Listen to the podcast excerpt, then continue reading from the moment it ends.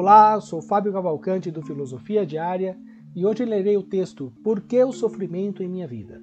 Escrito por mim e publicado no site filosofiadiaria.com.br na seção Provocações Filosóficas. Vamos lá?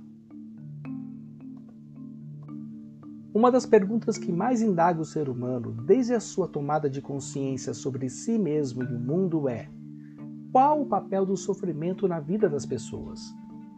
Uma das filósofas mais renomadas do Brasil, Viviane Mosé, certa vez em uma entrevista sobre esse assunto, trouxe uma polêmica afirmação que, a princípio, gerou arrepsia. Ela disse que o sofrimento move a vida, o sofrimento é bacana, e, ao criticar Freud, afirmou que o problema da psicanálise é tratar o sofrimento como algo ruim, e, finalizando sua afirmação, disse que achava que o sofrimento deveria aumentar. Em um primeiro momento, também fiquei perplexo com essa fala da pensadora Viviane Mosé, pois dá a entender que devemos buscar o sofrimento como um fim último. No entanto, ao aprofundar sua reflexão, fui entendendo, ruminando, assimilando aos poucos a sabedoria por trás de suas palavras. Quando nos deparamos com o sofrimento na nossa existência, realmente percebemos que ele nos move. Não precisamos buscar sofrimento, pois ele vem e entra em nossas vidas sem pedir licença. Quantos não foram surpreendidos por uma doença terminal, um rompimento amoroso, uma demissão, uma traição ou até mesmo a perda de um ente querido. Mas uma coisa também é verdade: o sofrimento é um processo que por si só termina quando amadurecemos as questões que ele quer sinalizar que são realmente importantes para nós.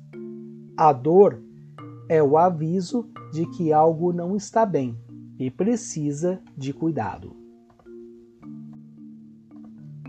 Lembro-me do período em que morei em Santa Catarina e, ao conhecer um vinhedo, o dono me disse que uma videira, para dar uma uva doce, precisa ser podada, e a videira que não é podada produz uma uva azeda. Ora, não seriam as podas da vida que doem, por sinal, uma oportunidade de amadurecimento e fortalecimento da alma para gerar bons frutos? Uma das razões do sofrimento é o rompimento da alma para se tornar maior.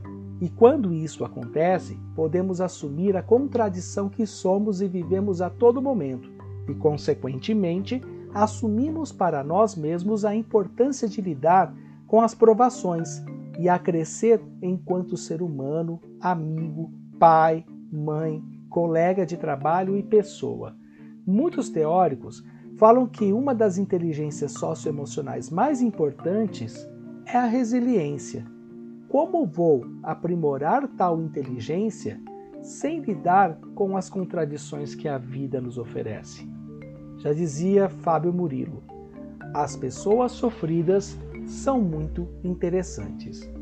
Infelizmente, vivemos em uma sociedade infantilizada quanto a essas questões e que não entende que o fato de sofrermos nos permite, como diria Bertrand Russell, o alargamento do eu. É por meio da dor e do processo de assimilação da mesma que o ser humano amadurece. No entanto, nossa sociedade nos dá uma falsa promessa de felicidade, fazendo com que neguemos dimensões importantes da totalidade do ser, dentre elas, como diria Buda, que nossa vida é marcada pelo sofrimento. Em outras palavras, o sofrimento vem em nossa sociedade e ela diz que eu tenho que ir ao shopping comprar para acabar com ele.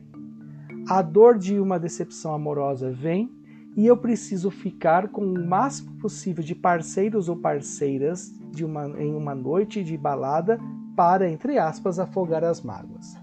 O meu trabalho está difícil e eu preciso do happy hour, hora feliz, para torná-lo mais suportável, assumindo a afirmação de que meu trabalho é um peso e só sou feliz quando estou fora dele.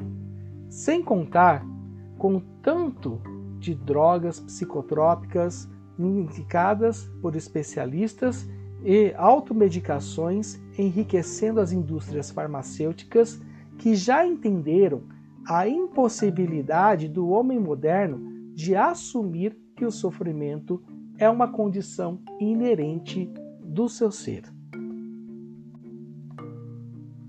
Por fim, podemos afirmar que a vida é um paradoxo. Ao falar de sofrimento, não quero fazer uma apologia ao mesmo. No entanto, quando ele aparece, juntamente com ele vem a oportunidade de amar a vida mais intensamente. As provações aparecem e, junto com elas, o resgate do eu. Quantas vezes nos distraímos com a exterioridade, a superficialidade da vida e, de repente, um momento de dor nos traz de volta para nós mesmos.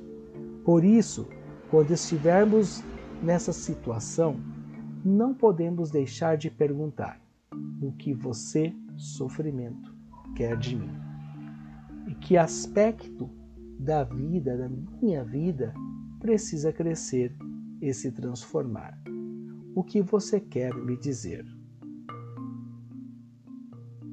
Se você gostou deste texto, acesse o site filosofiadiaria.com.br e nos acompanhe também nas mídias sociais. Temos pensamentos, reflexões todos os dias para você, escrito por um grupo de filósofos comprometidos em te ajudar a questionar o mundo para uma vida mais leve, livre e feliz. Um abraço para você e até a próxima!